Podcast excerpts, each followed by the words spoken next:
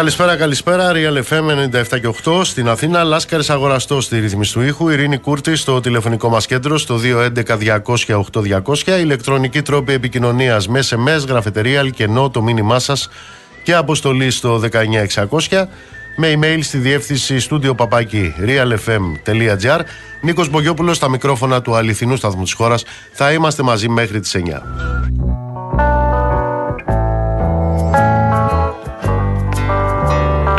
Όπως γνωρίζετε σε 17 μέρες από τώρα θα έχει σωθεί η Ελλάδα, θα έχει ξανασωθεί η Ελλάδα, θα έχει σωθεί από αυτούς οι οποίοι θα έρθουν ε, πρώτοι, μπορεί να έχει σωθεί βέβαια και από αυτούς που θα έρθουν δεύτεροι, δεν έχει καμία σημασία. Η σημασία βρίσκεται στο ότι η Ελλάδα θα έχει σωθεί. Πότε, σε 17 μέρες. 17 μέρες πριν βέβαια σωθεί η Ελλάδα, αυτό το οποίο βασιλεύει είναι η ντροπή και το έσχος. Προσέξτε, τα κοράκια, τα κοράκια οι γήπες, αυτά τα όρνεα, τα αρπακτικά, για τα οποία έχουν φτιάξει νόμους και το Πασόκ και η Νέα Δημοκρατία και ο ΣΥΡΙΖΑ, σήμερα, σήμερα, 17 μέρες πριν από τις εκλογές, πετάξανε στο δρόμο 81χρονο ανάπηρο στη Χαλκιδική. Του πήραν το σπίτι.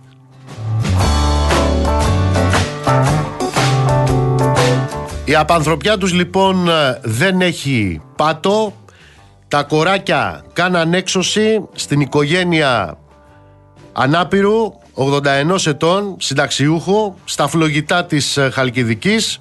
Μάλιστα στο θεάρεστο αυτό έργο των αρπακτικών συνέδραμε και ισχυρή αστυνομική δύναμη. Επιβεβαιώνοντας για άλλη μια φορά ότι το καλό μας το κράτος και οι μηχανισμοί του αυτοί είναι που κάνουν πλάτες στα κοράκια που αρπάζουν τα σπίτια του κόσμου. Επαναλαμβάνω, μιλάμε για 81χρονο ανάπηρο, ήταν εγγυητής σε στεγαστικό δάνειο του γιού του, ο γιος έμεινε άνεργος, δεν μπόρεσε να πληρώσει τις δόσεις και το σπίτι λοιπόν του ανάπηρου 81 ετών εκπληστηριάστηκε τον ε, Δεκέμβρη. Οι φορείς και ο λαός εκεί στην περιοχή απέτρεψε δύο φορές την έξωση. Σήμερα όμως δικαστικός επιμελητής και αστυνομία έκαναν γκανγκστερική εισβολή πρωί-πρωί και πέταξαν έξω από το σπίτι τον ανάπηρο, τη σύζυγό του, την άνεργη κόρη τους που συντηρούνται με μοναδικό εισόδημα τη σύνταξη του ανάπηρου 81 ετών.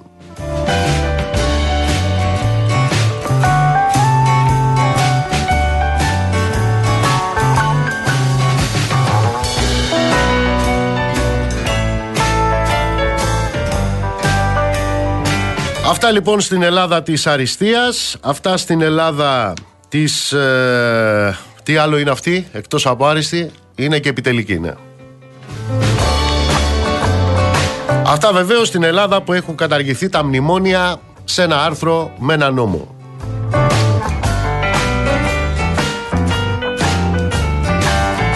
Πάμε τώρα στα ταραβέρια, τα προεκλογικά, όχι αυτά που φαίνονται και εκείνα που δεν φαίνονται. Λοιπόν, σημειώστε τώρα. Ο Τζίμερος, ο ναζιστογλύφτης, ναζιστογλύφτης, ο Τζίμερος, τι μας είπε; Μας είπε ότι ψηφίζει Μητσοτάκη. Δίνει ψήφο ανοχής στο Μητσοτάκι. Ποιος, ο Τζίμερος, ο ναζιστογλύφτης. Τι σημαίνει ναζιστογλύφτης, Ναζιστογλύφτης είναι αυτός που γλύφει τους Ναζίδες.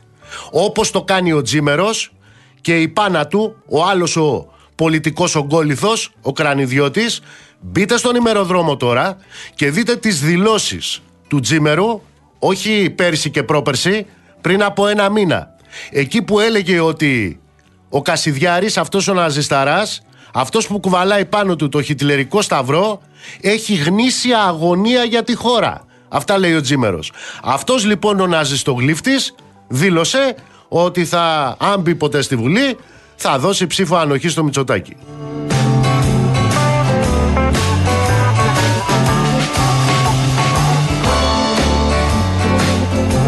Επίσης, να σας πω ότι έχουμε έναν ε, πρώην Υπουργό Δικαιοσύνης, λέγεται Χαράλαμπος Αθανασίου. Τώρα αυτός ο κύριος είναι βουλευτής Νέας Δημοκρατίας. Αυτός λοιπόν ο κύριος, ο οποίος υπήρξε υπουργός Δικαιοσύνης, δήλωσε ότι ο Κανελόπουλος, δηλαδή ο πρώην μπροστινός του Ναζισταρά, Ναζισταράς είπαμε ποιος είναι, είναι αυτός που κουβαλάει το χιτλερικό σταυρό. Έτσι. Κασιδιάρης, ο καταδικασμένος. Είπε λοιπόν ο κύριος Χαράλαμπος Αθανασίου, ο πρώην Υπουργός Δικαιοσύνης, ότι αυτός, ο πρώην μπροστινός του Ναζισταρά, τι είναι, ένας βαθύτατα δημοκρατικός άνθρωπος.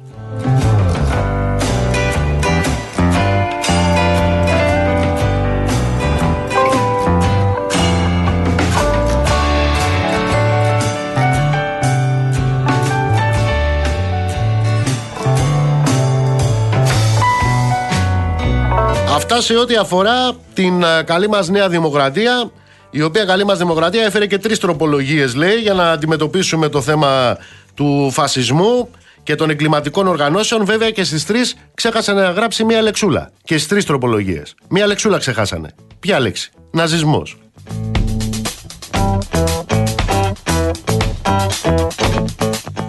Τώρα βέβαια σε σχέση οι άλλοι, γιατί ξέρετε υπάρχουν και οι άλλοι. Υπάρχουν και άλλοι που είναι και αριστεροί. Να θυμίσω, 6 Δεκέμβρη του 22, κατά την περιοδία του στην Καστοριά, ο πρόεδρος του ΣΥΡΙΖΑ είχε συναντηθεί με τον πρόεδρο του τοπικού παραρτήματος της Ένωσης Αποστράτων Αξιωματικών Στρατού. Όπως αποδείχτηκε εκείνη η συνάντηση, Μόνο τυχαία δεν ήταν γιατί είχε προετοιμαστεί νωρίτερα στο γραφείο της βουλευτού Καστοριάς του ΣΥΡΙΖΑ. Και να θυμίσω, Ποια είναι αυτή η καλή ΕΑΣ, η Ένωση Αποστράτων Αξιωματικών Στρατού; Είναι η Ένωση που πρωταγωνιστεί κάθε χρόνο στα αντικομουνιστικά, στα εμφυλιοπολεμικά παραλυρήματα μίσους, εκεί στο Γράμμο και στο Βίτσι, παρέα με ναζιστογλύφτε, δηλαδή τον Τζίμερο, παρέα με ναζιστογλύφτε, δηλαδή τον Κρανιδιώτη, Μπογδάνους και με πρώην στελέχη της Χρυσής Αυγής. Λίγες μέρες μετά, τι είχαμε, στις αρχές Γενάρη. Είχαμε συνδικαλιστές του ΣΥΡΙΖΑ που συμμετείχαν σε κοινό ψηφοδέλτιο με συναδέλφους τους από το ΠΑΣΟΚ, τη Νέα Δημοκρατία και ποιους άλλους. Τη Χρυσή Αυγή. Πού; Για τη νέα διοίκηση του Εργατικού Κέντρου, στον Πύργο. Εδώ προσθέσετε και ότι κατά την προκήρυξη των εκλογών, ο ΣΥΡΙΖΑ ανακοίνωσε την υποψηφιότητα στην Κοζάνη του κυρίου Καρυπίδη. Τι είναι ο κύριος Καρυπίδης, είναι πρώην Περιφερειάρχης Δυτικής Μακεδονίας. Είναι αυτός που ως δημοσιογράφος έκανε φιλικές συνεντεύξεις με τον κατάδικο ε, Κασιδιάρη, τον Ναζισταρά, και ανακύκλωνε κάτι χρυσαυγήτικους ισχυρισμούς μετά την καταδίκη της ναζιστικής εγκληματικής οργάνωσης. Αυτά είναι τα προεκλογικά τους νταραβέρια και τον μεν και τον δε. Με τι, με αυτό το οποίο ε, θέλουν με κάθε τρόπο λέει να αποκλείσουν όχι από τις εκλογές αλλά από την ελληνική κοινωνία. Δηλαδή, στην πορεία προς τις εκλογές και στην πορεία για την καρέκλα αυτοί δεν έχουν όριο. Μπορούν να κάνουν νταραβέρια και ψάρεμα ψήφων ακόμα και με όλη τη σαπίλα του ντουνιά.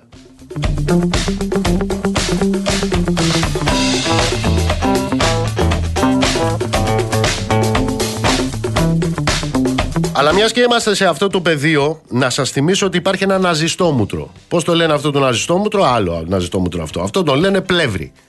Μιλώ για τον Κώστα Πλεύρη.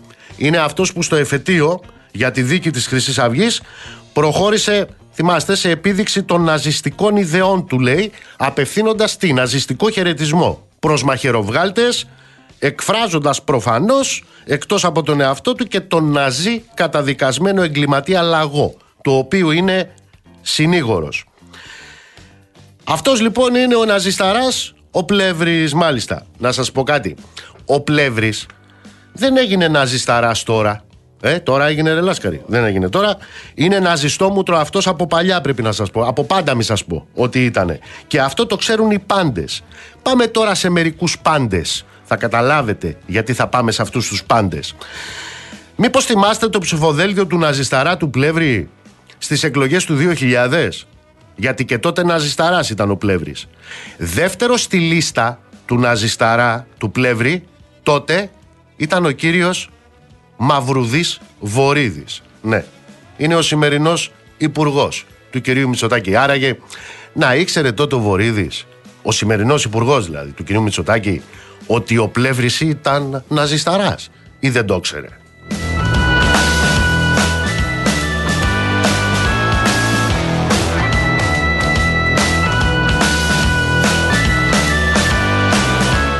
Αλλά ξέρετε, δεν είναι μόνο ο, πώς τον λένε, ο κύριος Βορύδης.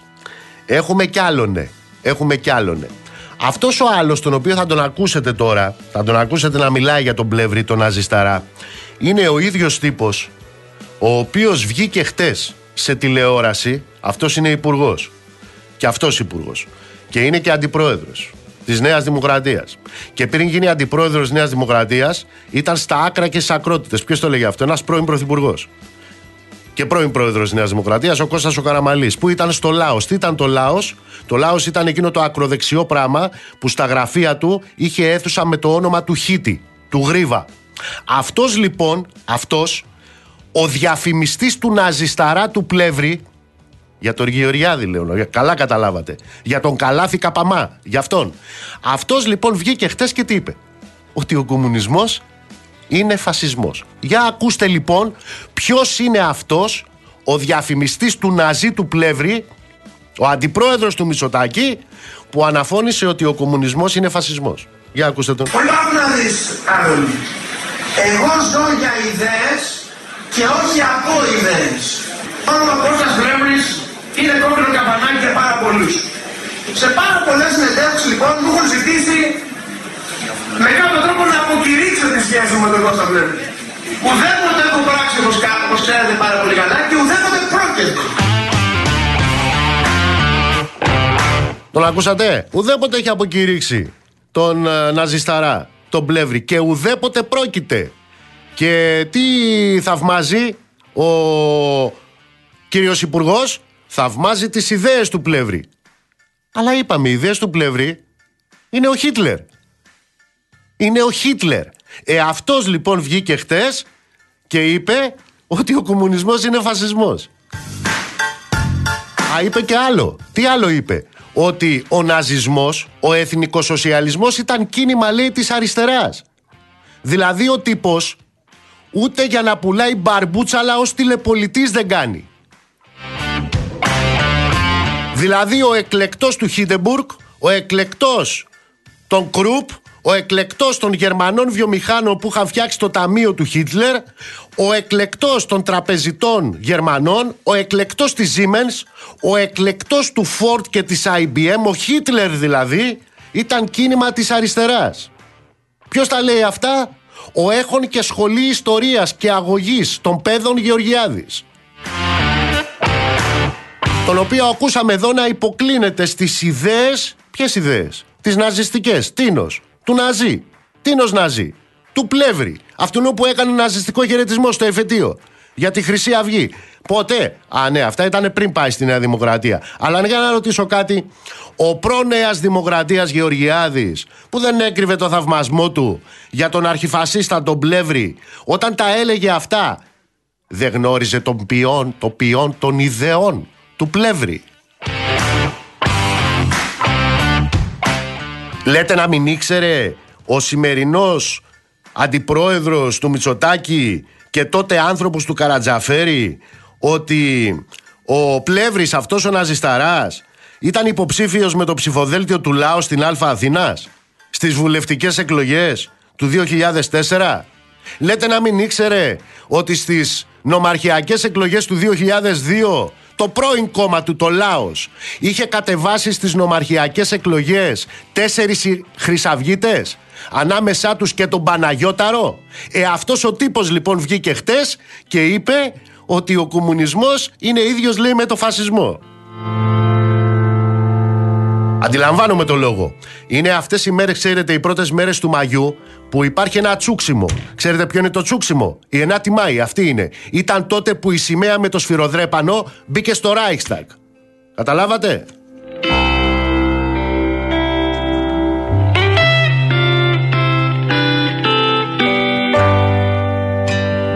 Ποιος βγήκε χτες και μας είπε ότι ο κομμουνισμός είναι ίδιος με τον φασισμό και με τον ναζισμό, ακούστε.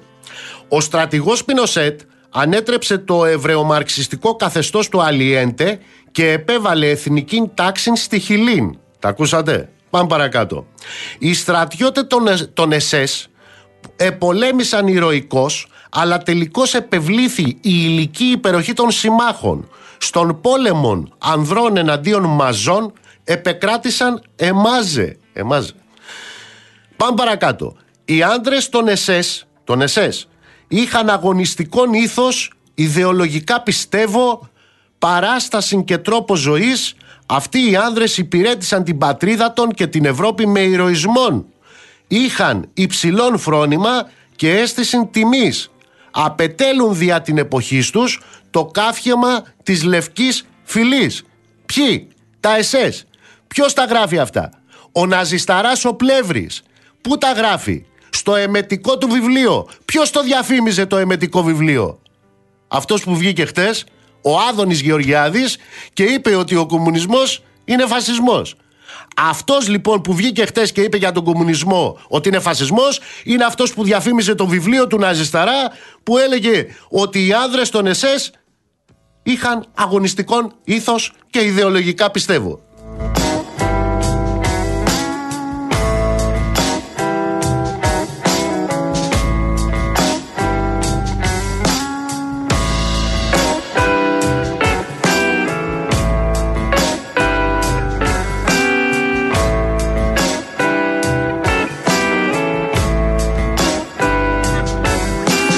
Αλλά ξέρετε κάτι, και μεταξύ μας, πολύ καλά κάνουν και βγαίνουν αυτοί και τα λένε αυτά.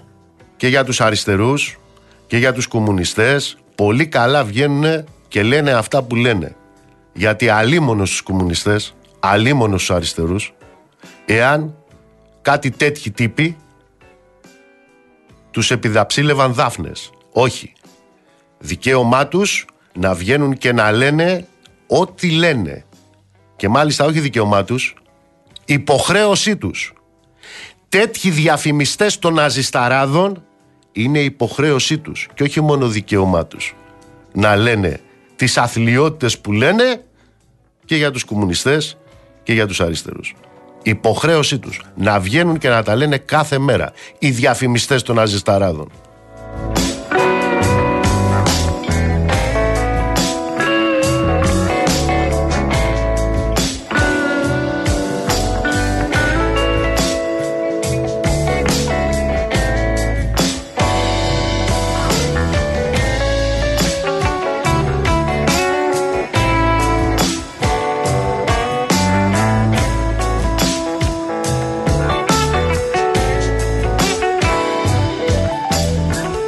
Α, πρέπει επίσης να σας πω ότι είπαμε, είμαστε σε προεκλογική περίοδο, το ξέρουμε όλοι, τσακώνονται, μαλώνουν. Βέβαια, ε, θα επαναλάβω την πρόταση που έκανα χτες, μη μαλώνουν πολύ, γιατί μετά τις 21 μπορεί να χρειαστεί να τα ξαναφτιάξουν.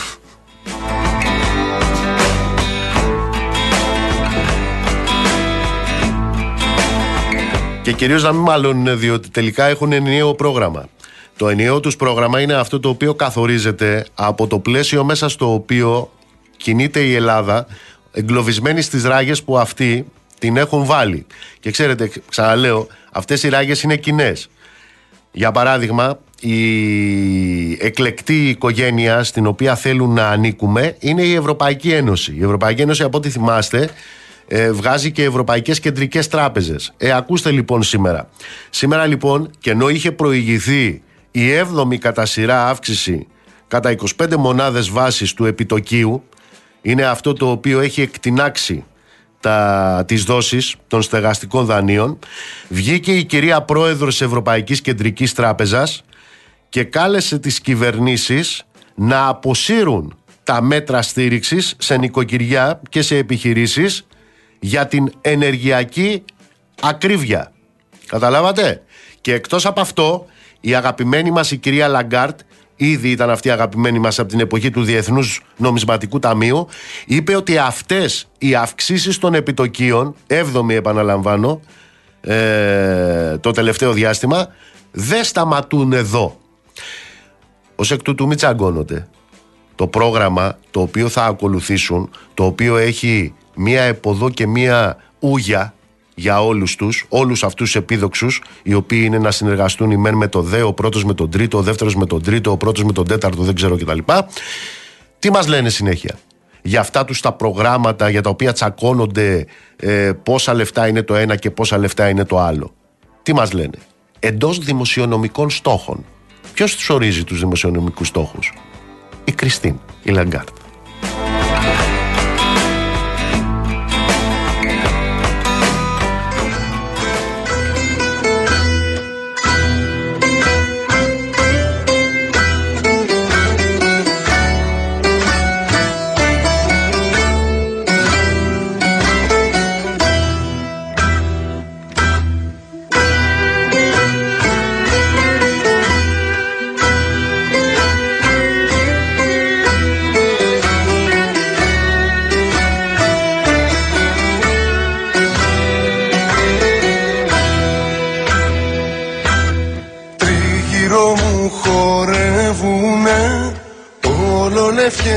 Νυφάδες.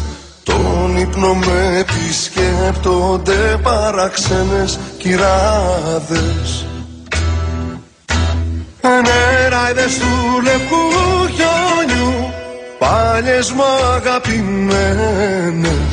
Μα όταν στα μάτια της κοιτώ φανταζούν Θεέ μου ξένες Αναρωτιέται το μυαλό και την καρδιά ρωτάει. Πώς γίνεται και η ζωή το όνειρο απατάει. Χιόνιζε κάποτε παλιά πάντα στα παραμύθια. Μα γλίστρισα απ' τα χέρια μας και χαθήκε αλήθεια Χίλια φιλιά και μια αρχή με στην υγρή ματιά σου. Με στη σιωπή γλυκιά πνοή τα τόσα μυστικά σου.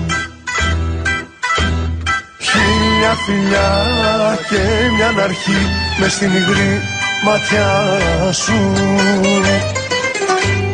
Με στη σιωπή γλυκιά πνοή τα τόσα μυστικά σου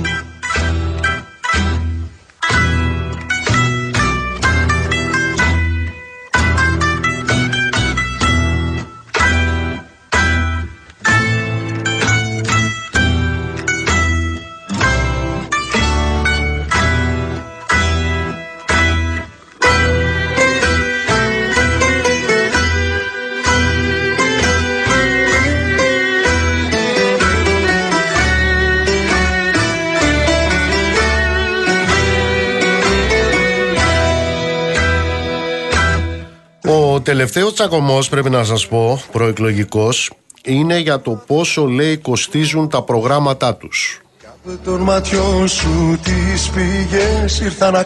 Δηλαδή, εσείς τώρα τι λέτε, η κουβέντα είναι πόσο κοστίζουν τα προγράμματά τους ή η κουβέντα έπρεπε να είναι πόσο κοστίζουν τα πεπραγμένα τους, όχι τα προγράμματά τους, δηλαδή πόσο κοστίζουν τα έργα τους και όχι πόσο κοστίζουν τα τάχα μου λόγια τους; Καταρχάς, λοιπόν, έχουμε μια κουβέντα για το πόσο κοστίζουν, λέει, τα προγράμματά τους. Προσέξτε, σε μια χώρα που έχουμε 10 δισεκατομμύρια απευθείας αναθέσεις, σε μια χώρα που μόνο για το ρεύμα δόθηκαν 8,2 δισεκατομμύρια σε τέσσερις ολιγάρχες ενέργειας. 8,2. Ποιος το είπε αυτό; Ο αρμόδιος υπουργός. Ο Κρέκας. Μιλάμε για πόσο κοστίζουν λέει τα προγράμματα της σωτηρίας στη χώρα που μέσα στο 2022 εμφάνισαν 5 δισεκατομμύρια ευρώ περισσότερους έμεσους φόρους εισέπραξαν 5 δισεκατομμύρια περισσότερους έμεσους φόρους από όσους είχαν προϋπολογίσει.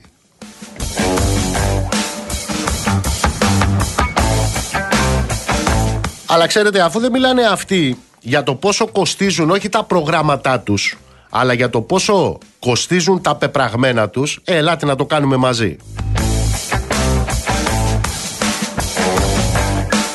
Προσέξτε λοιπόν, το 2014 και 2015 με τα πρώτα μνημόνια αλλά και τις ε, αντιμνημονιακές κορώνες τις θυμάστε το 2015, τις αντιμνημονιακές κορώνες; Ο λαός στο τέλος του δεύτερου χρόνου είχε φορτωθεί συνολικά 43,5 δισεκατομμύρια ευρώ σε φόρους. Επαναλαμβάνω, 14-15 εκεί που είχαμε βγει από τα μνημόνια μας είχε βγάλει ο Σαμαράς. Μετά ξαναβγήκαμε, μετά ξαναμπήκαμε, μετά τα καταργήσαμε σε ένα νόμο με ένα άρθρο. Τότε λοιπόν, μόνο αυτή τη διετία είχαμε 43,5 δισεκατομμύρια ευρώ σε φόρους. Το 2018 με το τρίτο μνημόνιο το καλύτερο ε, γιατί ήταν καλύτερο, γιατί ήταν το τρίτο το 2018 λοιπόν με το τρίτο μνημόνιο ο λαός έφτασε να πληρώνει σε φόρους 48 δισεκατομμύρια 850 εκατομμύρια και μετά ήρθε και η αριστεία και η επιτελικότητα και έτσι λοιπόν το 2022 με την ε, υπευθυνότητα, την επιτελικότητα ε, της Νέας Δημοκρατίας και με λεζάντα το επαναλαμβανόμενο ε, δεν φέραμε νέους φόρους. Αυτό δεν λένε αυτοί. Ότι δεν φέρανε νέους φόρους. Προσέξτε. Ο ελληνικός λαός έχει φτάσει να πληρώνει σε φόρους 55 δισεκατομμύρια 310 εκατομμύρια. Ήδη τους τρεις πρώτους μήνες του 23 έχουν φτάσει να έχουν εισπράξει 3 δισεκατομμύρια σε φόρους παραπάνω από όσα είχαν προϋπολογίσει.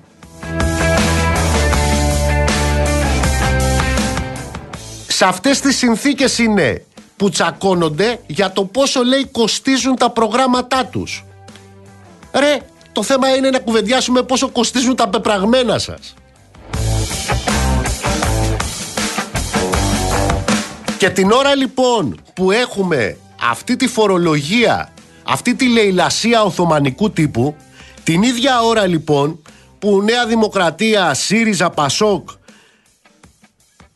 κάνουν ό,τι κάνουν σε ό,τι αφορά την λαιλασία, τη φορολογική του ελληνικού λαού, την ίδια ώρα είναι σεσημασμένοι στις φορολογικές διευκολύνσεις στους επιχειρηματικούς ομίλους. Προσέξτε λοιπόν τώρα, τι έχουμε; Στη χώρα των 55 δισεκατομμυρίων ευρώ φόρους για το, για το λαό έχουμε εθελοντική φορολογία των εφοπλιστών την οποία έχουν ψηφίσει και έχουν εφαρμόσει μαζί οι κυβερνήσεις της Νέας Δημοκρατίας, του ΣΥΡΙΖΑ και του ΠΑΣΟΚ και ενώ από το 14 μέχρι σήμερα η χωρητικότητα του ελληνόκτητου στόλου έχει αυξηθεί κατά 46%.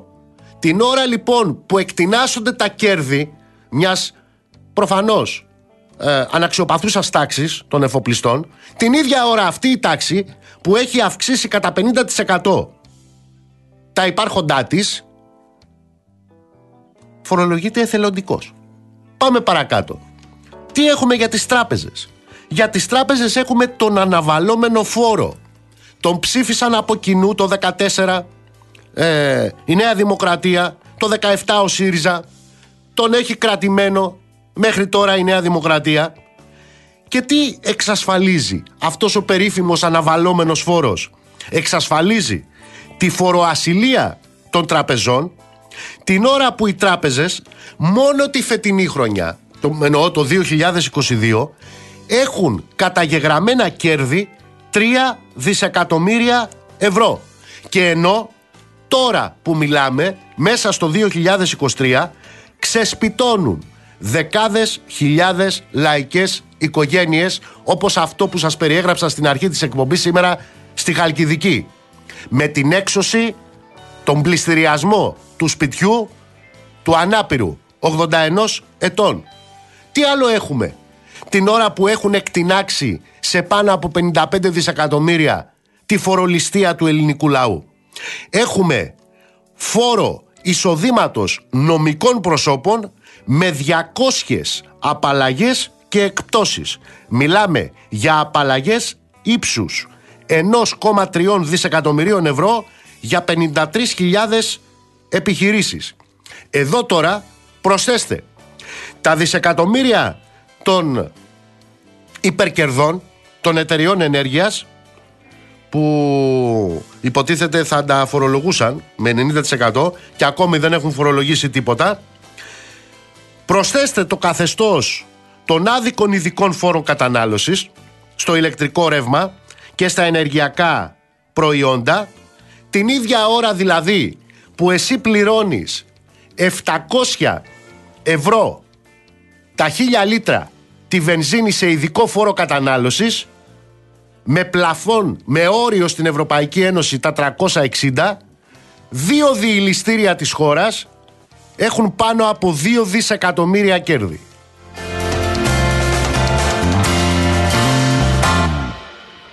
Καταλάβατε γιατί δεν κουβεντιάζουν για το πόσο κοστίζουν όχι τα προγράμματά τους αλλά για το πόσο κοστίζουν τα πεπραγμένα τους. Τόσο κοστίζουν τα πεπραγμένα τους. Στη χώρα που ο μισθός του υπάλληλου και του εργάτη φτάνει για τις 18 μέρες το μήνα.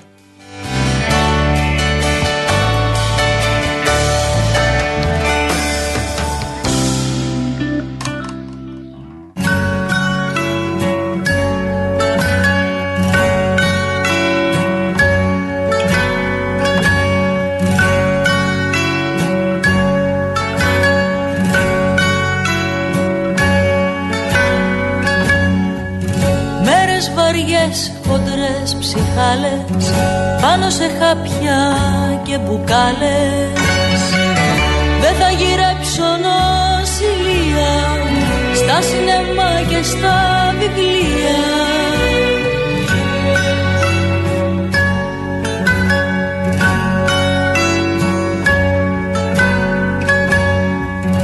Πάω να διάσω το τασάκι και αυτό το σκούρο σου σακάκι θα το πετάξω από το μπαλκόνι να βρει κανέναν που κρυώνει κι εγώ.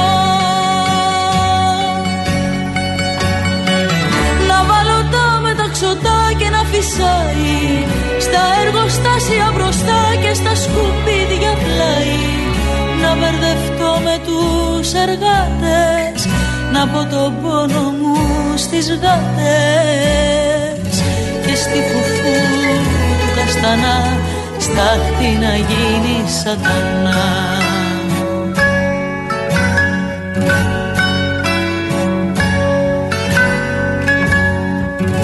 Έχει ψυχρούλα και μ' αρέσει κι αν δεν μου πάει θα σπάσω μέση. Η αγάπη πάει με μπαστούνι κι εγώ με γκάζια στο τακούνι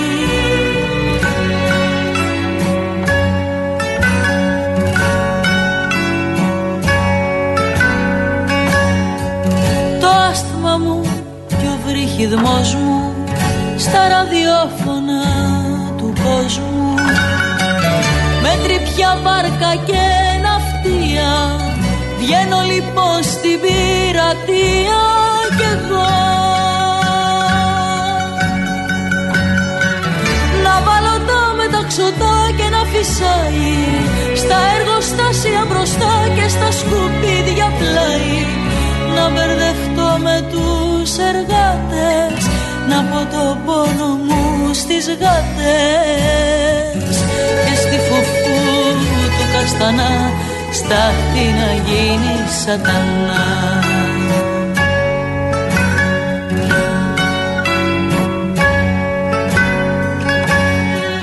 Να βάλω τα μεταξωτά και να φυσάει στα εργοστάσια μπροστά και στα σκουπίδια πλάι να μπερδευτώ με τους εργάτες να πω το πόνο μου στις γάτες. Και στη φουφού του καστανά στάχτη να γίνει σατανά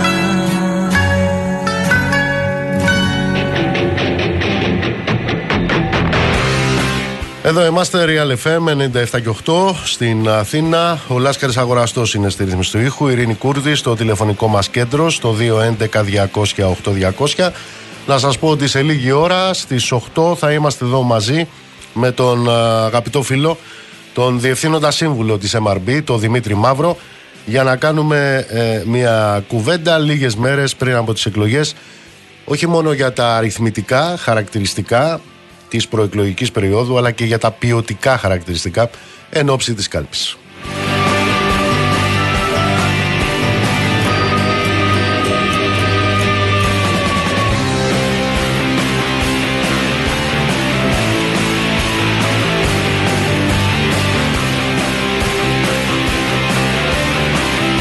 Και την ώρα βεβαίως που εμείς ε, είμαστε και λογικά θα έλεγε κανείς, προεκλογική περίοδος είναι, σε 15-17 μέρες έχουμε εκλογές στα του οίκο μας. Ε, στον πλανήτη γίνεται ένας ε, μικρός χαμός. Τζένι Κρυθαρά. Τζένι, καλησπέρα. Καλησπέρα. Τι γίνεται με την επίθεση κατά Πούτιν όπως καταγγέλει η Ρωσία; Λοιπόν, η Ρωσία κατηγορεί ευθέως τις Ηνωμένες Πολιτείες ότι βρίσκονται πίσω από την καταγγελόμενη επίθεση με αυτά τα μη επανδρομένα αεροσκάφη εναντίον του Κρεμλίνου. Ο εκπρόσωπό του, ο Δημήτρη Πεσκόβ, διατύπωσε αυτόν τον ισχυρισμό σε ενημέρωση προς δημοσιογράφους, λέγοντας ότι η Ουάσιγκτον θα πρέπει να έχει υπόψη της πως η Ρωσία γνωρίζει ότι εκείνη επιλέγει τους στόχους και ότι η Ουκρανία απλά θέτει σε εφαρμογή τα αμερικανικά σχέδια. Ευθεία απειλή προς τον Ουκρανό πρόεδρο Βολοντίμι Ζελένσκι είχαμε νωρίτερα από τον πρώην πρόεδρο της Ρωσίας, τον Δημήτρη Μετβέντεφ, ο οποίος ανέφερε πως μετά από αυτή την επίθεση η Μόσχα δεν έχει άλλη επιλογή από το να εξοντώσει τον ίδιο τον Ζελένσκι αλλά και την κλίκα του στο Κίεβο, όπως είπε χαρακτηριστικά. Οι Ρώσοι ήδη από χθες απειλούσαν με αντίπεινα, τα οποία και έκαναν πράξη ένα μέρος αυτών κατά τη διάρκεια της νύχτας. Είχαμε περισσότερες από 40 πυραυλικές επιθέσεις με ντρόουν Στόχος ήταν κυρίως κτίρια και υποδομές στο Κίεβο, στην Κραματόσκ, στη Δαπορίζια και στη Χερσόνα, όπου είχαμε και τουλάχιστον 21 νεκρούς. Οι Ουκρανοί απάντησαν με επιθέσεις επίση με στον ντρόουν στη ρωσική ενδοχώρα. Μάλιστα, προκλήθηκε έκρηξη και πυρκαγιά από επίθεση στο δηληστήριο στο Ήλσκι. Η Μόσχα επέλυψε στο Κίεβο την ευθύνη για την επίθεση και της 29 Απριλίου που προκάλεσε πυρκαγιά σε χώρα αποθήκευσης στη Σεβαστούπολη. Σε ό,τι αφορά τώρα στην, στο Κίεβο, κάνει λόγο για προβοκάτσια από την πλευρά της Μόσχας. Το Κίεβο υποστηρίζει πως δεν έχει καμία σχέση με την επίθεση με τα ντρόουν στο Κρεμλίνο και σε ανακοίνωσή της η Ουκρανική Προεδρία αναφέρει πως η Ρωσία ετοιμάζει μια μεγάλη κλίμακα τρομοκρατική επίθεση, όπως λέει, κατά της Ουκρανίας τις επόμενες ημέρες και αυτό είναι μια προσπάθεια να διασκεδάσει τις εντυπώσεις. Πάντως, να θυμίσουμε πως η Ρωσία έχει επιβάλει εδώ και αρκετούς μήνες απαγόρευση πτήσεων στον αέριο χώρο γύρω από την Μόσχα και έχει εγκαταστήσει και αντιροπορικά συστήματα οπλισμού αλλά και ηλεκτρονικά αντίμετρα τα οποία θεωρητικά θα μπορούσαν να απενεργοποιήσουν τέτοιου είδους ντρόουν. Βέβαια, κάποιες μαρτυρίες κάνουν λόγο για πολύ μικρά εξελιγμένα ντρόουν ή ακόμα και για σαμποντέρ εντός Ρωσίας, οι οποίοι τα εκτόξευσαν όχι από την Ουκρανία, αλλά από ρωσικό έδαφος. Ε, φαντάζομαι οι Ρώσοι ε, δεν δίνουν εξήγηση γιατί εν τούτης πέρασαν αυτά, εφόσον πέρασαν και εφόσον ισχύουν αυτά που λένε. Δεν έχουμε τέτοια πληροφόρηση. Υπάρχει μόνο το βίντεο το οποίο δείχνει καπνούς ε, στο χώρο πίσω από το Κρεμλίνο, εκεί που στεγάζεται η προεδρική κατοικία. Ε, Βεβαίως ε, δεν είναι λίγοι εκείνοι οι οποίοι δεν, ότι δεν φαίνεται και πότε είναι τραβηγμένο αυτό το βίντεο. Οπότε όλα τα βλέπουμε με πολύ μεγάλη επιφύλαξη. Χτες ε, δεν ήμασταν μαζί. Τι έγινε εκεί στο Βελιγράδι, βρε Τζένι; Είχαμε μία επίθεση η οποία είναι πρωτόγνωρη και για τη Σερβία και γενικά για την περιοχή. Ένας μαθητής 14 ετών, μαθητής ε, δημοτικού της 7ης τάξης, ε, μπήκε με δύο όπλα τα οποία ανήκουν στον πατέρα του, πυροβόλησε και σκότωσε 8 ανθρώπους ανάμεσά τους ε, ένας, ο φύλακας μάλλον του σχολείου και 7 μαθητές.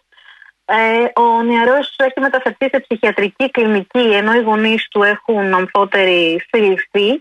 Ε, όπως φαίνεται ο 14χρονος μπήκε στο μάθημα την ώρα που γινόταν η ιστορία πυροβόλησε πρώτα το δάσκαλο και στη συνέχεια έστρεψε το όπλο επιλεκτικά σε κάποιους ε, συμμαθητές του. Στη συνέχεια κάλεσε την αστυνομία ομολογώντας ε, το έγκλημά του και λέγοντας χαρακτηριστικά Ελάτε στο σχολείο, σκότωσα τους φίλους μου, σας περιμένω.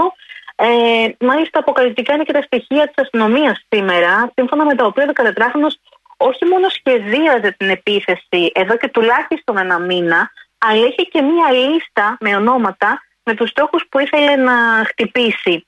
Ε, αρχικά υπήρχε το σενάριο ότι ο μαθητής αυτός μόλις 14 ετών ε, πήρε μονάδα στο μάθημα της ιστορίας και γι' αυτό θύμωσε και επιτέθηκε κατά αυτόν τον τρόπο. Υπήρχε επίσης και η μαρτυρία και καταγγελία από συμμαθητές του ότι πολύ συχνά ε, βρισκόταν υπό την επίρρεια ναρκωτικών ουσιών.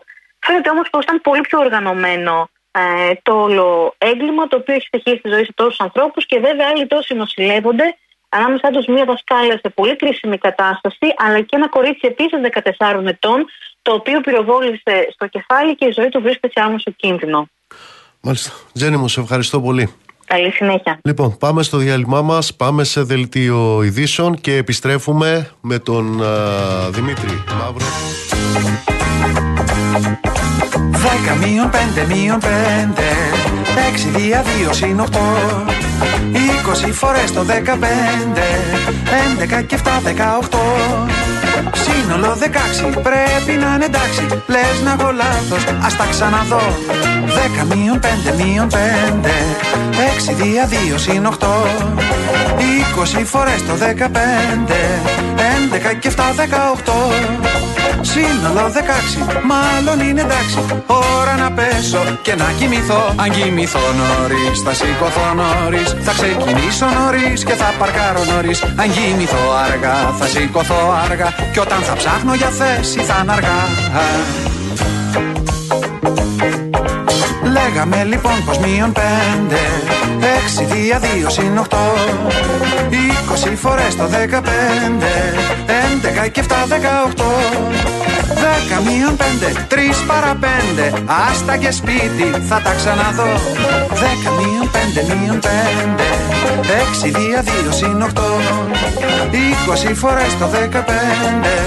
Έντεκα και εφτά δεκαοχτώ Σύνολο δεκάξι Όλα είναι εντάξει. Ώρα να φάω και να κοιμηθώ. Αν κοιμηθώ νωρίς θα σηκωθώ νωρίς. Θα ξεκινήσω νωρίς και θα παρκάρω νωρίς. Αν κοιμηθώ αργά θα σηκωθώ αργά. Και όταν θα ψάχνω για θέση θα είναι αργά Έχουμε και λέμε μείον πέντε. Έξι δια δύο συν οχτώ Είκοσι φορές το δεκαπέντε. Έντεκα και εφτά δεκαοχτώ Σύνολο δεκάξι Σίγουρα είναι εντάξει. Δεν έχω λάθος Μας τα ξαναδώ. Δέκα μείον πέντε μείον πέντε. Έξι δια δύο συν οχτώ Είκοσι φορές το δεκαπέντε. Έντεκα και εφτά δεκαοχτώ Κι όμως κατά βάθος Κάπου υπάρχει λάθος Κάπου την έχουμε πατήσει κι οι δυο Είδες με τι σε υποδεχτήκαμε. 5 μείον 6, πώς το λέει. Ναι, ναι, αριθμός. Αριθμητική. καλησπέρα, καλησπέρα σε όσους μπήκατε τώρα στη συχνότητα. Δεύτερη ώρα της εκπομπής. Real FM 97 και 8 στην Αθήνα. Λάσκαρης Αγοραστός στη ρύθμιση του ήχου. Ειρήνη Κούρτη στο τηλεφωνικό μας κέντρο. Στο 211-200-8200. Ηλεκτρονική τρόπη επικοινωνίας με SMS γραφετερία και ενώ το μήνυμά σας αποστολή στο 19600 με email ε, στη διεύθυνση studio Θα είμαστε μαζί μέχρι τις 9 με έναν αγαπημένο μου φίλο, ο οποίος τυχαίνει να είναι και λαμπρός επιστήμονας, Δημήτρης Μαύρος, διευθυντής, ε, διευθύνων σύμβουλος σε MRB. Οι δημοσκοπήσεις... Καλησπέρα κύριε Μπογιόπουλε, αγαπητέ Νίκο. Να είστε καλά. Οι δημοσκοπήσεις επηρεάζουν τις δημοσκοπήσεις; Ε, ναι, τις επηρεάζουν.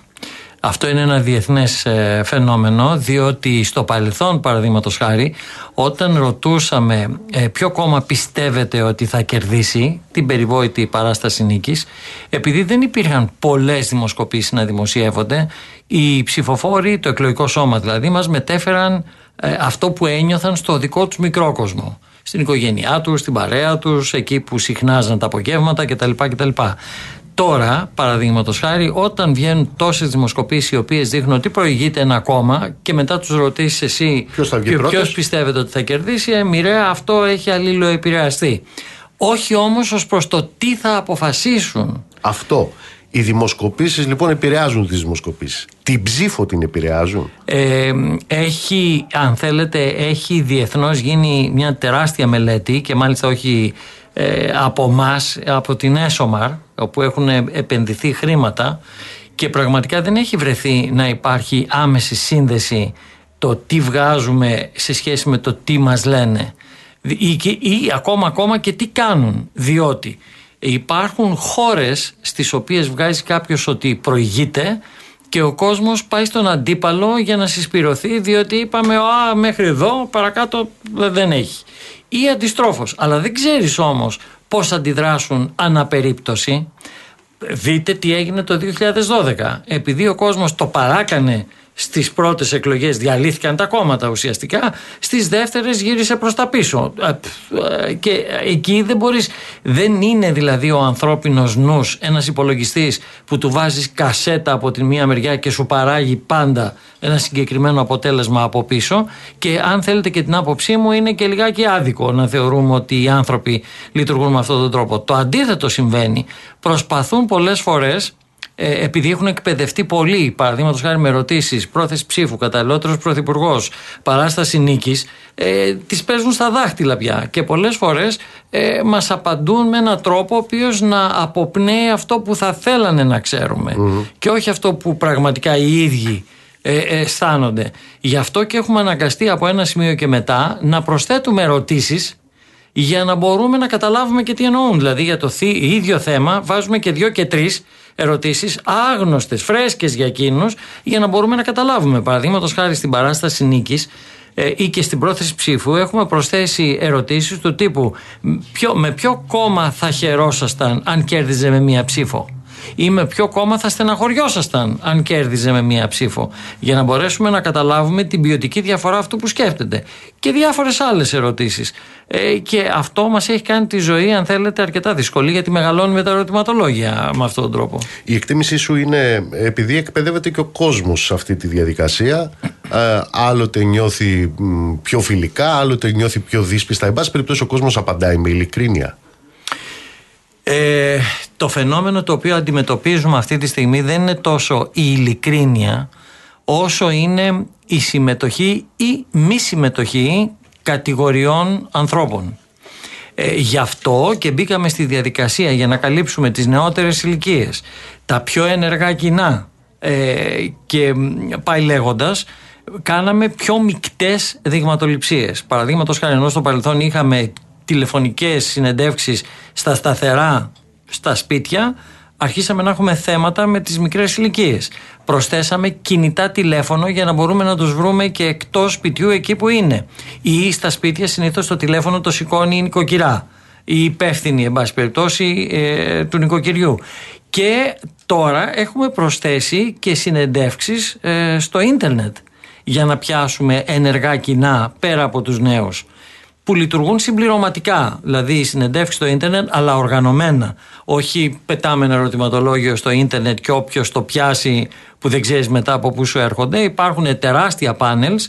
Έχουμε στην Ελλάδα πάνελ με 300.000 ε, μέλη έτσι, οι οποίοι, ε, από τους οποίους επιλέγουμε αντιπροσωπευτικά δείγματα της χώρας. Δεν είναι δηλαδή αδόμητο αυτό το πράγμα, το οποίο το χρησιμοποιούμε θα σου μεταφέρω μια δική μου προσωπική εικόνα. Θα μου πεις αν πατά ανταποκρίνεται στα ευρήματα που έχετε. Είμαστε 17 μέρες πριν από τις εκλογές. Η αίσθηση η οποία έχω, αυτό το οποίο εγώ προσλαμβάνω, εδώ να πούμε στους ακροατές μας ότι οι δημοσιογράφοι καμώνονται τους κοινωνικούς, δεν είναι. Είμαστε κλεισμένοι σε ένα στούντιο. Βασικά. Και τώρα μιλάω για τις παραστάσεις, τις περιορισμένες, που εγώ τουλάχιστον έχω.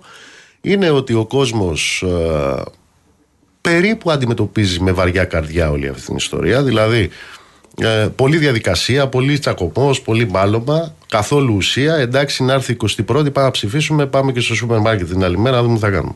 Μιλώ για την πρώτη Κυριακή. Για την πρώτη Κυριακή. Ναι. Δεν ξέρω αν ανταποκρίνεται σε αυτό που εσείς Ανταποκρίνεται. βλέπετε. Έχουμε ενδείξεις στοιχείων. Πρώτον, το ποσοστό της αδιευκρίνησης ψήφου για τη φάση που είμαστε, δηλαδή δύο εβδομάδες πριν από τις εκλογές, είναι πάρα πολύ μεγάλο. Δηλαδή όταν έχεις ακόμα αδιευκρίνηστη ψήφο της τάξης του 13, 14, 15% και μερικές φορές και μεγαλύτερο ανάλογα με τη φάση είναι τεράστιο νούμερο που αυτό δείχνει ότι πολλοί κόσμος θα αποφασίσει την τελευταία στιγμή. Π.χ.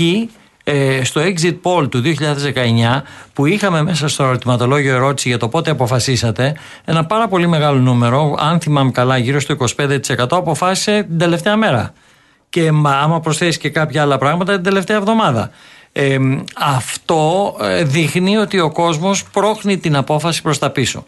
Το κύριο έβριμα όμως που απαντάει σε αυτό που ήταν η ερώτηση είναι ότι όταν τους ρωτήσαμε αισθάνεστε ότι τα κόμματα σας ενημερώνουν επαρκώς για τα προγράμματα και τις λύσεις τις οποίες ε, είναι διατεθειμένοι να παρέξουν; Το 71% του πληθυσμού λέει όχι. Α, το έχεις καταμετρήσει Το έχουμε μετρήσει. Είναι στην τελευταία έρευνα που δημοσιεύσαμε στο Open. Και μέσα στην αδιευκρίνηστη ψήφο το 71 πάει στο 80. Δηλαδή 8 στους 10 Έλληνες λέει εγώ δεν καταλαβαίνω τι μου λέτε.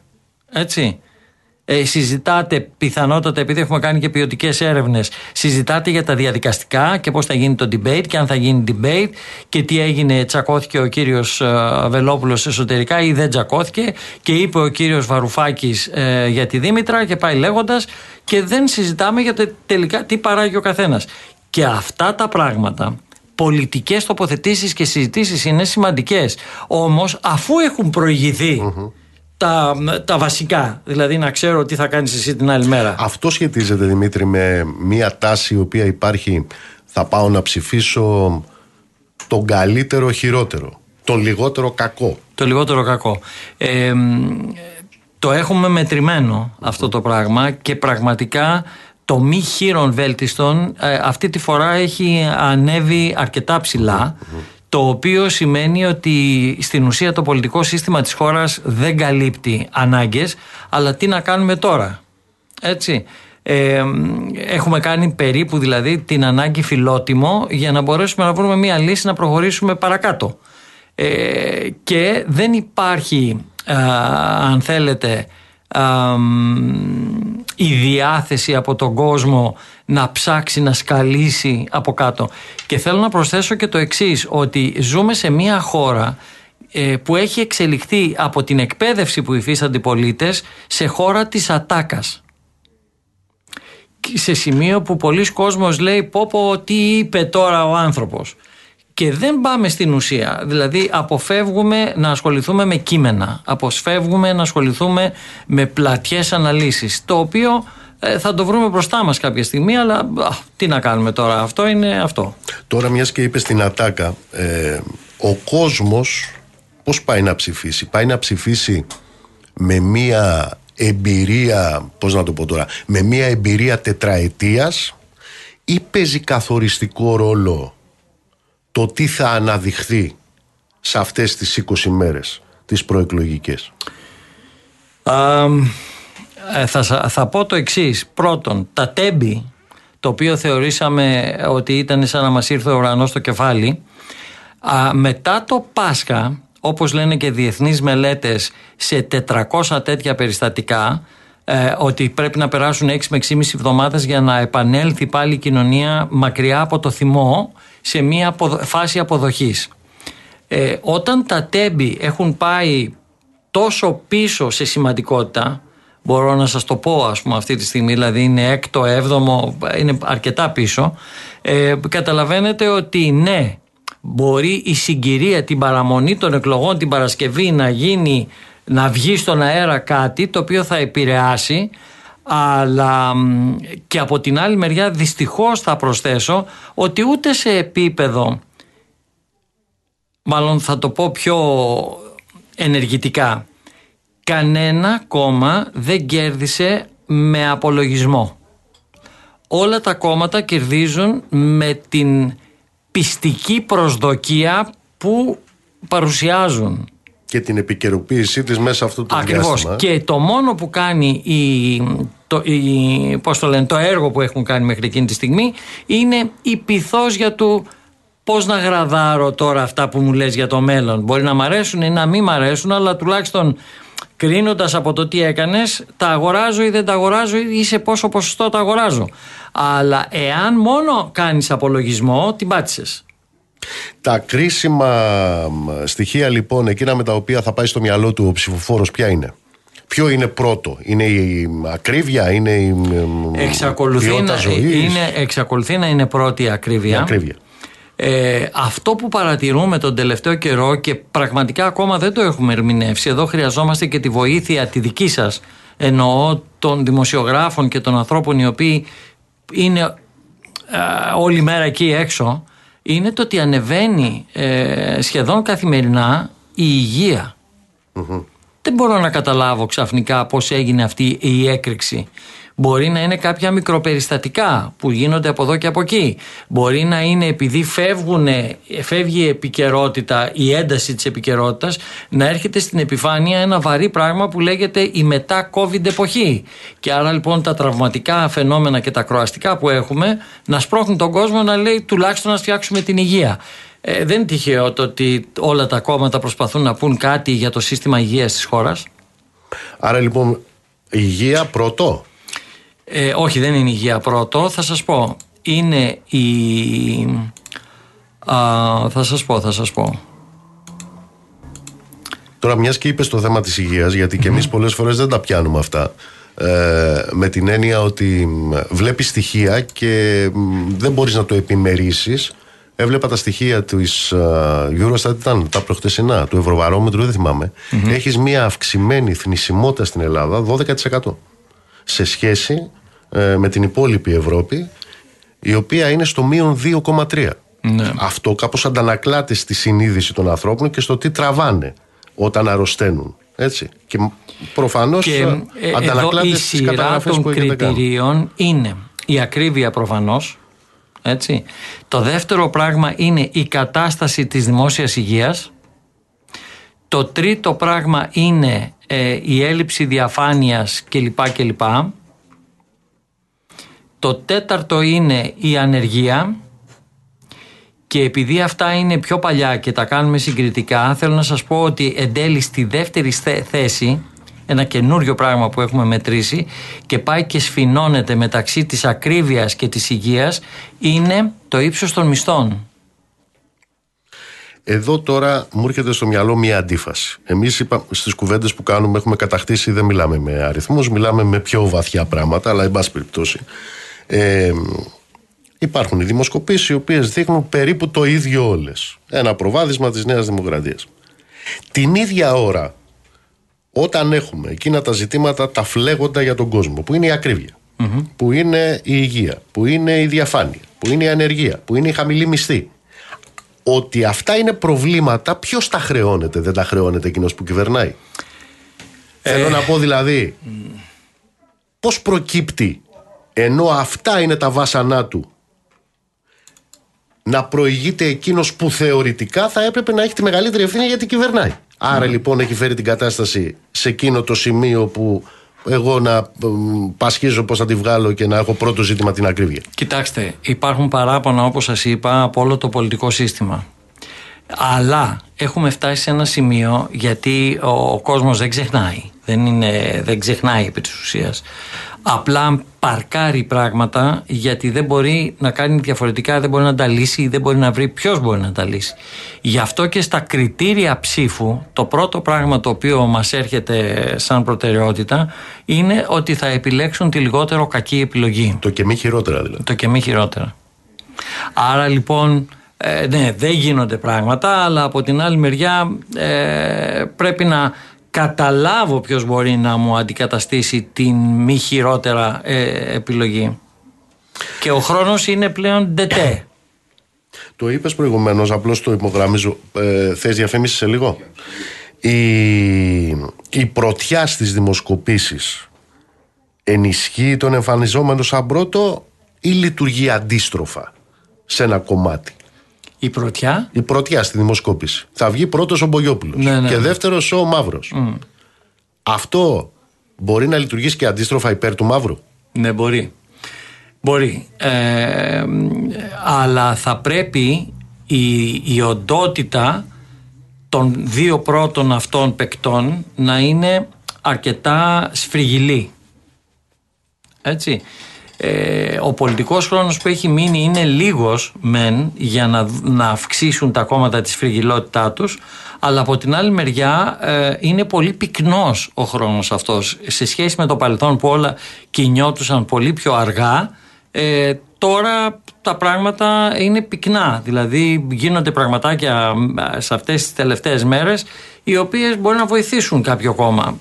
Η παράσταση νίκης βέβαια είναι ψηλά Ίσ- ε, προ- ί- όχι ίσως, προφανώς προτρέχω, αλλά δεν ξέρω αν εσείς ε, με τα μεθοδολογικά εργαλεία που έχετε, έχετε μπει στη, στον πειρασμό, στη διαδικασία ε, να μετρήσετε πράγματα σε ενδεχόμενο δεύτερης εκλογικής αναμέτρησης; Όσες φορές το έχουμε προσπαθήσει α, τα αποτελέσματα που μας λένε για τις δεύτερες εκλογές τουλάχιστον όλο αυτό το διάστημα ήταν ακριβώς ίδια με τις πρώτες διότι ο κόσμος δεν μπορεί να κάνει Δεν μπορεί να ε, προσπεράσει την δεν πρώτη μπορεί να το εκλογική. προσπεράσει και δεύτερον στην πραγματικότητα περιμένει να δει τι θα βγαλει η πρώτη εκλογή για να μπορέσει να καταλάβει πώς θα τοποθετηθεί ως προς τη δεύτερη οπότε σου λέει τα ίδια πράγματα δεν, δεν μπορεί να μετρηθεί Δεν μπορείς να το δεις. Πάμε στη...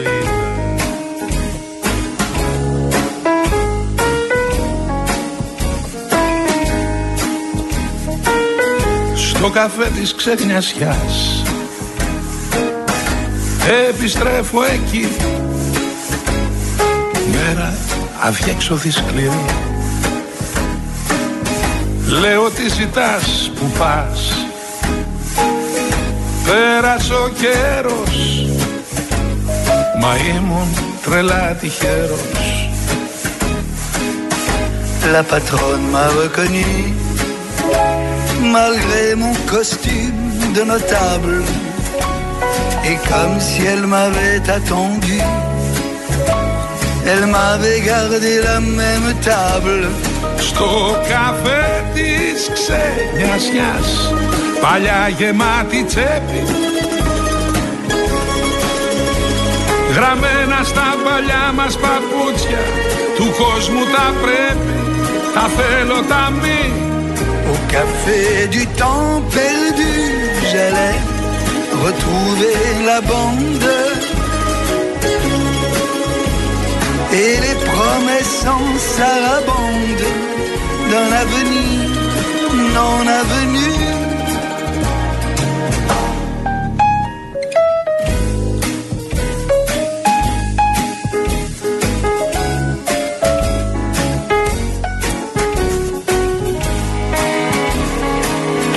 Η ψυχή μου έμεινε εκεί Στις μέρες της χαράς Πολυτέλεια, ζωή γιορτινή Mais la vie, bien entendu, n'a pas supporté que j'ignore les sentiers battus. Alors, à la place du cœur, elle m'a greffé une calculette. Mais ce soir, avec les rêves, nous allons chanter à tue-tête. Στο καφέ της ξενιασιάς Παλιά γεμάτη τσέπη Γραμμένα στα παλιά μας παπούτσια Του κόσμου τα πρέπει Τα θέλω τα μη Au café du temps perdu, j'allais retrouver la bande qui vous requinquait sur demande chaque fois qu'on n'y croyait plus. Au café du temps perdu, j'allais.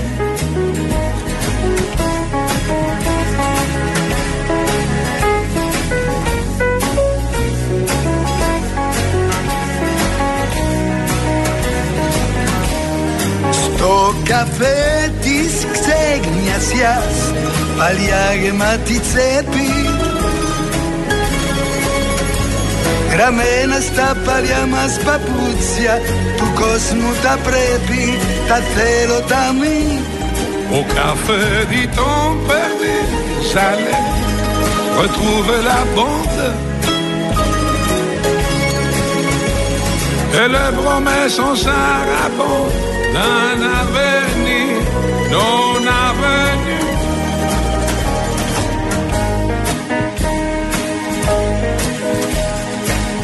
Εδώ είμαστε, Real FM 97 και 8 στην Αθήνα με τον Δημήτρη Μαύρο. Κουβεντιάζουμε ποιοτικά και αριθμητικά στοιχεία της προεκλογικής περίοδου, 15-17 μέρες πριν από την κάλπη. Έχει μια αγωνία ο Γιάννης εδώ, θα στη μεταφέρω.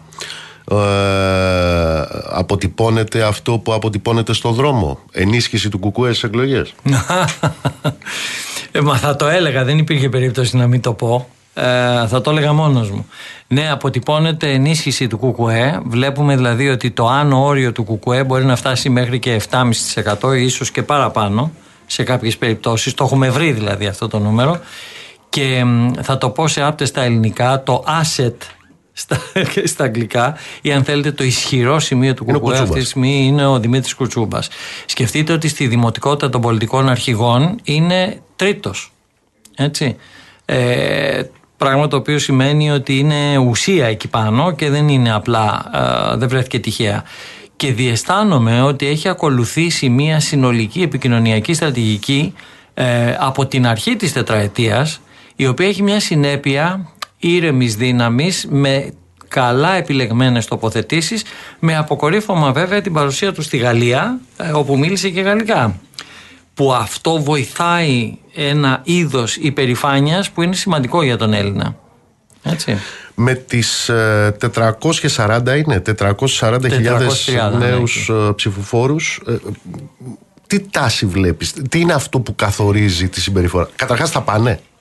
Ε, θα μπορούσαν να, να πάνε αλλά τους ε, χαλάστηκαν ε, κάποιες επιλογές.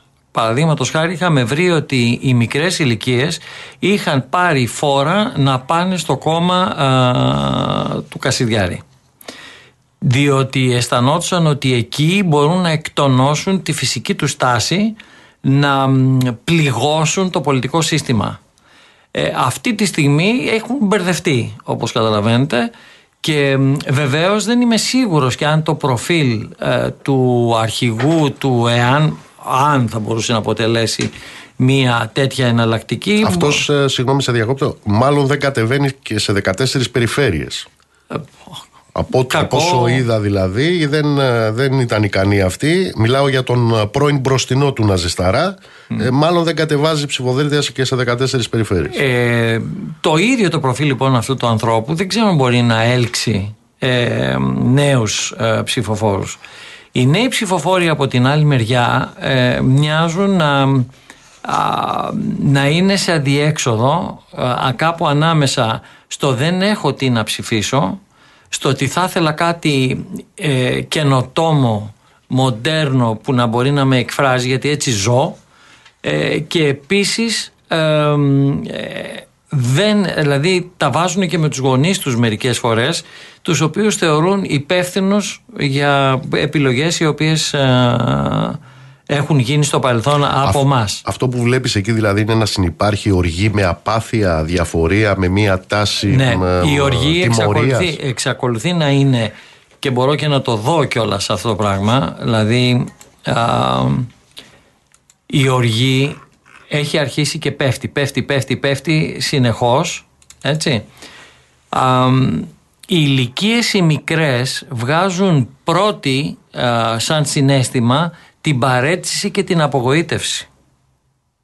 Παρέτηση απογοήτευση στις μικρές ηλικίες. Ε; Στις μικρές ηλικίες. Ε, πράγμα το οποίο σημαίνει πολύ πιο έντονα από τις μεγαλύτερες και πάνω. Διότι γενικώς στον Έλληνα δεν είναι πρώτη η οργή πια, είναι δεύτερη και πρώτη είναι η παρέτηση και η απογοήτευση. Και περιμένουν όλοι, συμπεριλαμβανομένων των μικρών που το έχουν ακόμα πιο έντονα αυτό το πράγμα, κάποιος ηγέτης να τους πιάσει από το χέρι, να τους σηκώσει από τον καναπέ, όχι όμως με τη διαδικαστική έννοια, δηλαδή απλά έλα τώρα μην βαριέσαι, πήγαινε να ψηφίσεις, αλλά με την έννοια του ότι θα βγεις κερδισμένος. Το έκανε καλά αυτό το Δημοκρατικό Κόμμα στην Αμερική. Διότι όλα τα προηγούμενα χρόνια για τις μικρές ηλικίες ε, βάζανε ε, celebrities, ε, επώνυμους ανθρώπους σχεδόν να παρακαλάνε τις νέες ηλικίες του τύπου πηγαίνετε παιδιά γιατί είναι για το καλό της πατρίδας και το καλό του καλού και μάθε παιδί μου γράμματα. Και ο κόσμος δεν πήγαινε. Έτσι, μιλάω για τις μικρες ηλικίες. Μέχρι που πέρα από ένα νομοσχέδιο για τις αμβλώσεις που βγήκε, υπήρξε και μια καμπάνια στο TikTok η οποία έδειχνε ε, μεγάλους ανθρώπους, πολύ μεγάλους ανθρώπους, δηλαδή μιλάω για ηλικίες τώρα 75 χρονών και πάνω και κακώς χρησιμοποίησα το πολύ μεγάλους ανθρώπους, αλλά εν πάση περιπτώσει ε, ανθρώπους οι οποίοι είναι φτασμένοι στη ζωή τους και οι οποίοι ε, τους λέγανε μην πας να ψηφίσεις. Άστο σε μένα που πάντα εγώ πάω. Ούτως ή άλλως εσύ δεν πας. Πήγαινε βόλτα, πήγαινε στο, στα social media, περιέγραψε το. Και αυτό δούλεψε αντίστροφα. Α, δούλε, ε, δημιούργησε reverse ε, ανάποδο συνέστημα. Και αυξήθηκε η συμμετοχή των μικρών ηλικιών τόσο όσο να ξαναπάρει και τη γερουσία το Δημοκρατικό Κόμμα αντί για τον Τραμπ. Ε, μένω λίγο σε αυτό το θέμα και μένω λίγο μ, στους νέους ψηφοφόρους. Μιλάμε για ηλικίες 17-21, έτσι. Ε, γιατί είμαστε στη χώρα της Βιάνου, της Κανδάνου, του Διστόμου, των Καλαβρίτων, του Τείχου της Κεσαριανής κτλ. Έχεις ε, καταλήξει, έχεις μετρήσει τι βάρος ευθύνης κουβαλάει το κυρίαρχο πολιτικό σύστημα, το μηντιακό σύστημα, για το γεγονός ότι καταγράφονται τέτοιες τάσεις σε αυτή τη χώρα, σε μια εποχή που κανένας δεν μπορεί να πει ότι δεν ξέρει, δεν είμαστε στο 2010, που και τότε παρίσταναν ότι δεν ξέρουν εκείνοι που παρίσταναν. Εδώ έχουμε έναν τύπο με το χιτλερικό σταυρό στο μπράτσο, έναν καταδικασμένο ναζισταρά, ένα χιτλεροειδές. Ποιος έχει την ευθύνη για το ότι η νέα τουλάχιστον γενιά δεν ξέρει, σε εισαγωγικά το βάζω το δεν ξέρει. Τώρα, α, κύριε Μπογιόπουλε, ανοίγεται πολύ μεγάλο πράγμα, διότι αντιμετωπίζουμε στην Ελλάδα πάντοτε πράγματα που μας συμβαίνουν ε, με την έννοια της καταστολής και όχι της πρόληψης. Δηλαδή ε, δεν, δεν υπάρχει μία ενδιαφέρουσα προσέγγιση σε καταστάσεις του τύπου θα το πω πολύ έτσι συντηρητικά και μπορεί ακροατές να με παρεξηγήσουν αλλά δεν είμαι εκεί γιατί έχω και εγώ μικρές κόρες λοιπόν ε, δεν υπάρχει, δεν υπάρχει ε, πόσο πολύ έχουμε γελιοποιήσει την αγωγή του παιδιού, την αγωγή του πολίτη. Έτσι. Δηλαδή ε, το θεωρούμε ένα ευτελές πράγμα το οποίο το πετάμε γιατί διδάσκεται, μπορεί να βρεθεί να διδάσκεται από φυσικούς στο σχολείο ή από μαθηματικούς ή από φιλόλογους ή δεν ξέρω. Ε, με αποτέλεσμα το παιδί δεν δίνει την αντίστοιχη σημασία. Θεωρεί ότι διαβάζει κάποια κείμενα να τα μάθει να πάει να τα γράψει να τελειώνει. Ε, κανονικά θα έπρεπε να υπάρχουν φωτισμένοι άνθρωποι οι οποίοι να ξυπνήσουν πράγματα μέσα στους νέους ανθρώπους διότι η σημερινή γενιά και θα σας πω κάτι ιδιαίτερο το οποίο το έχουμε και μετρήσει στις έρευνες και το έχω τεστάρει και στη ζωή εκεί έξω. Η νέα γενιά, οι νέες γενιές που έχουμε είναι πολύ πιο ευφυείς από όλες τις προηγούμενες γενιές. Ε, και μάλιστα όχι μόνο σε επίπεδο IQ, δηλαδή γνωστικής ευφυΐας, αλλά και σε επίπεδο EQ. Όσο και αν τους παρεξηγούμε και λέμε ε, ναι μωρέ σιγά ζουν από τα χαρτζηλίκια του μπαμπά και είναι και ψιλοτεμπέληδες και δεν ξέρω και εγώ τι άλλο μπορεί να πει κάποιος. Καμία σχέση. Καμία σχέση.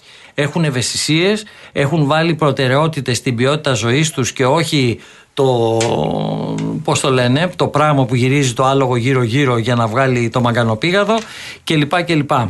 Οι άνθρωποι αυτοί, αυτή την ευφυΐα τους τη χάρισε το σύμπαν. Έτσι. Είναι ένα περιουσιακό στοιχείο που τους το έδωσε. Αυτό το περιουσιακό στοιχείο δεν είναι δικό τους. Το χρωστάνε πίσω στην κοινωνία τα παιδιά αυτά. Αλλά κάποιος πρέπει να τους κάνει να το αισθανθούν οι γενιές, οι διαφορετικές ψηφίζουν και διαφορετικά. Οι ναι, μα δεν το διαφορετικές συζητώ. ηλικίες.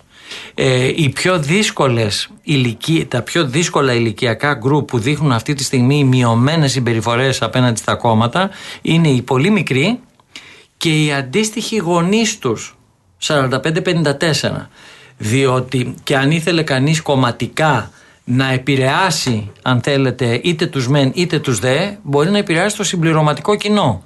Δηλαδή να μιλήσει στους γονείς για τα παιδιά τους γιατί αυτό θα επηρεάσει και τα παιδιά τους ή να μιλήσει κατευθείαν στα παιδιά γιατί αυτό θα βοηθήσει τους γονείς να νιώσουν ανακούφιση.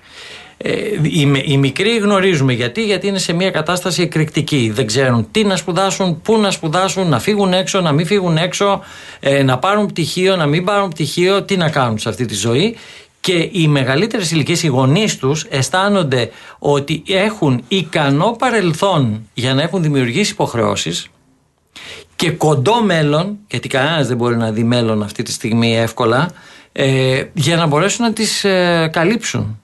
Και αυτό τους δημιουργεί μια παγίδευση, ένα, μια θηλιά στο λαιμό, η οποία τους πνίγει.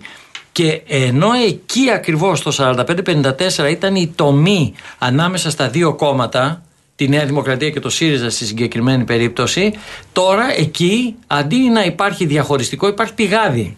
Δηλαδή υστερούν και οι δύο. Λοιπόν, θα περάσουμε, τα βλέπω εδώ τα μηνύματα, στα αριθμητικά σας. Να μπω λοιπόν έτσι εισαγωγικά στο αριθμητικό. Η αναποφάσιστη. Αυτό το 14 που είναι ηλικιώδες. Ναι, ναι, από ό,τι ναι. Για καταλαβαίνω. τέτοιες μέρες, έτσι. Ναι. Καθορίζουν αποτέλεσμα. Ναι, μπορούν βεβαίως να, να καθορίσουν αποτέλεσμα. Και το αποτέλεσμα ε, δεν, δεν μπορώ να πω με τα βεβαιότητος αν είναι το ποιος θα είναι το πρώτο κόμμα. παρόλο που Πρέπει να είμαστε πάρα πολύ προσεκτικοί. Αλλά κυρίως είναι το τι θα πάρει το πρώτο κόμμα σε σχέση με την αυτοδυναμία του. Και ε, επ' ευκαιρίας θα ήθελα να σας πω ότι καλά θα κάνουμε να ξεχάσουμε τη διαφορά ανάμεσα στα δύο κόμματα διότι δεν λέει τίποτα. Πρώτον, επιστημονικά είναι παράγωγο μέγεθος. Δεν πάει κανένας μας να ψηφίσει. Δηλαδή, στα ψηφοδέλτια που μας δίνουν, δεν μας λένε, Σας παρακαλώ, μου δίνετε τη διαφορά που θέλετε να δώσετε στα δύο κόμματα. Μας λένε ποιο κόμμα θα ψηφίσετε. Όπως επίσης και όταν ρωτάμε τον ερωτώμενο στις έρευνες, δεν τους ρωτάμε, καλέ κύριε, πόση διαφορά δίνετε στα κόμματα. Άρα αυτό πρέπει να το ξεχάσουμε. Είναι εύκολο επικοινωνιακά και επικράτησε μέσα, στη, ειδικά στη μετά COVID εποχή που η διαφορά ήταν 20 μονάδες, αλλά τώρα πια είναι λάθος. Αυτό που πρέπει να ασχολούμε θα είναι τα ποσοστά των κομμάτων, η καθαρή δυναμική. Πάμε στο διάλειμμα και ερχόμαστε για το τελευταίο μέρος της εκπομπής. Βασιλική τον έρωτα, πολύ βαρύ τον πήρες. Βασιλική τον έρωτα, πολύ βαρύ τον πήρες. Και στο Μαρίφκα την ντύσες, εκεί να ξεψυχήσεις. Και στο Μαρίφκα την ντύσες, εκεί να ξεψυχήσεις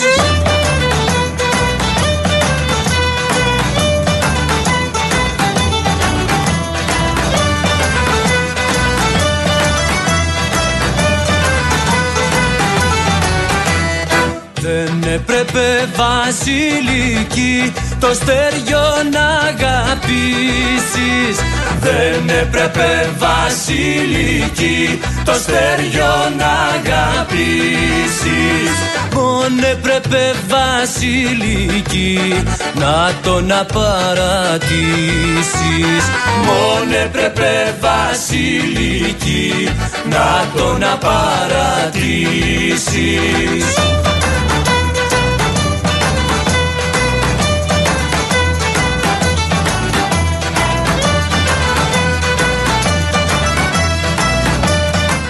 Λοιπόν, θα του το πούμε να ξανάρθει. Ο κόσμος θέλει να ξανάρθεις. Πριν τις εκλογές να Εγώ ξανάρθεις. βλέπεις Τιμώ την εκπομπή γιατί έχουμε περιθώριο να συζητάμε όχι νουμεράκια. Λοιπόν, το debate επηρεάζει. Ναι, επηρεάζει. Ε, Παρά το γεγονός ότι είναι όπως είναι. ναι, ναι, ναι, ναι. Καταρχάς, ε, από, καθόλου, από το καθόλου debate καλύτερα το όποιο debate. Ας είναι μονόλογοι, ας είναι ό,τι θέλετε. Διότι, ε, ξέρετε, οι άνθρωποι, μάλλον θα θυμίσω ένα λόγο, μία φράση που λέει ότι το μήνυμα είναι το μεσον πολλές φορές. Μακλούχαν. Εκεί λοιπόν το πώς στέκεται ένας αρχηγός, απλά ε, πώς είναι δηλαδή, εκπέμπει πράγματα. Πώς ε, το ζωικό βασίλειο διαισθάνεται αν είσαι καλός άνθρωπος ή δεν είσαι από τη μυρωδιά και από τη γενική σου άβρα. Το καταλαβαίνει ο κόσμος αυτό το οποίο γίνεται εκείνη την ώρα στην τηλεόραση. Αν λες ψέματα, δεν λες ψέματα τι εννοείς, ποιος είσαι και πάει λέγοντας. Και υπάρχουν και περιπτώσεις και στην Ελλάδα που έχει πιστοποιηθεί αυτό το πράγμα. Α, οπότε ναι μετράει, μετράει. Υπό ποιες προποθέσει πρώτος και τρίτος βγάζουν 151.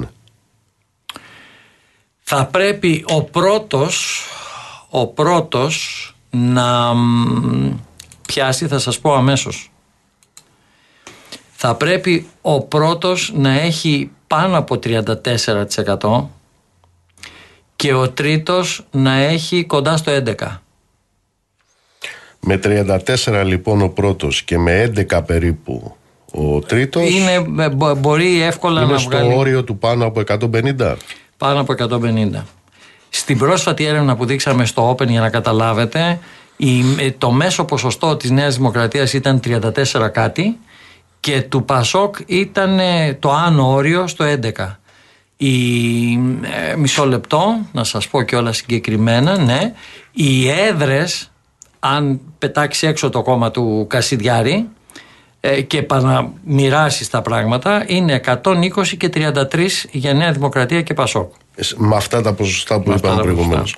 Έχει μετρηθεί μ, η διάθεση του κόσμου ε, εάν βγαίνουν αυτά τα νούμερα τελειώνεται κάθε κυβέρνηση; Μην πάτε σε δεύτερες εκλογές; Ε, γίνεται ένα τεράστιο brand fair. Διότι ο κόσμος, ε, αν δείτε τα δύο σκουλικάκια των γραμμών, τι θέλετε, ε, αυτό, να ξαναγίνουν εκλογές ή να γίνει κυβέρνηση συνεργασίας, αυτή τη στιγμή έχουν, έχουν πέσει στο 50-50. Ο κόσμος δεν ξέρει τι πρέπει να θέλει.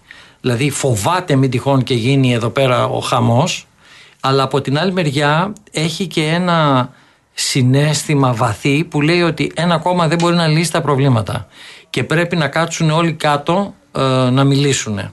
Και προσέξτε, για πρώτη φορά δεν εννοεί οικουμενική κυβέρνηση. Διότι στο παρελθόν, όταν τους βάζαμε τέτοιου είδους διληματικέ καταστάσεις, πηγαίναν όλοι στην οικουμενική. Στην εύκολη λύση. Η οικουμενική κυβέρνηση να είναι όλοι μέσα και λύστε τα. Αλλά αυτό ήταν η εύκολη λύση. Τώρα δεν πάνε εκεί. Μην ξεχνάτε ότι εκπαιδεύονται στο τι γίνεται σε άλλες χώρες, που υπάρχει μια προγραμματική έστω και με κάποιο τρόπο συζήτηση και α, το ένστικτο τους οδηγεί να κινηθεί και η Ελλάδα προς τα εκεί. Άρα λοιπόν αυτό που καταλαβαίνω είναι ότι ανάλογα με την αριθμητική που θα προκύψει από την κάλπη πια, το βράδυ των εκλογών μπορεί να έχεις μία άλλη εικόνα σε ό,τι αφορά τα δεδηλωμένα μέχρι τώρα. Σε σχέση με Για το... να επιβεβαιώσω αυτό που σας είπα, στην ερώτηση τι θα θέλατε αν δεν προκύψει αυτοδύναμη κυβέρνηση στις επόμενες εκλογές με την απλή αναλογική, το να γίνει α, κυβέρνηση συνεργασίας δύο ή περισσότερων κομμάτων ή να γίνουν νέες εκλογές είναι 45-45. Μάλιστα. Το 19, αν θυμάμαι καλά, κοίταγα τα στοιχεία, έπεσε το μάτι μου λοξά όμως αυτό το στοιχείο. Ήταν ένα περίπου 8% κάνω λάθος που είχε μείνει εκτός Βουλής. Ναι, ναι. Ε, υπάρχει προσέγγιση πόσο θα είναι αυτό, μπορεί να εκτιμηθεί και πόσο αυτό μπορεί να επηρεάζει. Εννοώ, εννοούμε σε αυτή τη φάση που είμαστε. Ναι, ναι. Θα σας πω.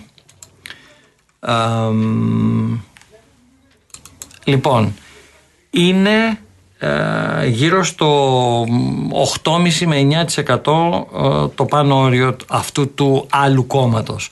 Βεβαίως υπάρχουν και άλλα γιατί παραδείγματος χάρη σας λέω ότι η πλεύση ελευθερίας παίρνει πάνω από τη μονάδα έτσι. Όπως επίσης και το κόμμα α, του κυρίου Τζίμερου παίρνει πάνω από τη μονάδα. Αν προσθέσεις αυτά και στο οχτάρι του άλλου άλλου κόμματος πάμε στο 10. Έτσι. Όσο πιο πολλά μένουν έξω σε επίπεδο ποσοστών τόσο πιο εύκολη είναι η αυτοδυναμία.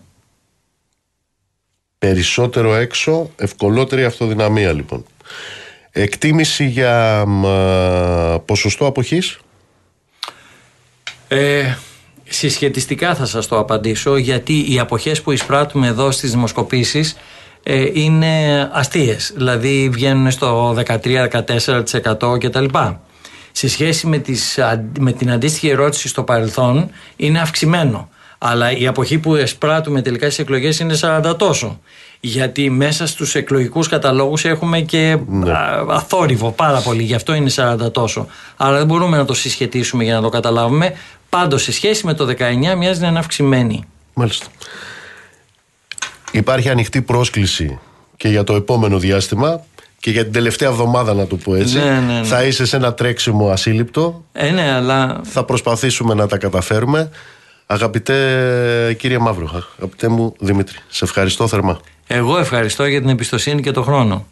Ήταν μαζί μας ο Δημήτρης Μαύρος, ε, Διευθύνων Σύμβουλος της MRB.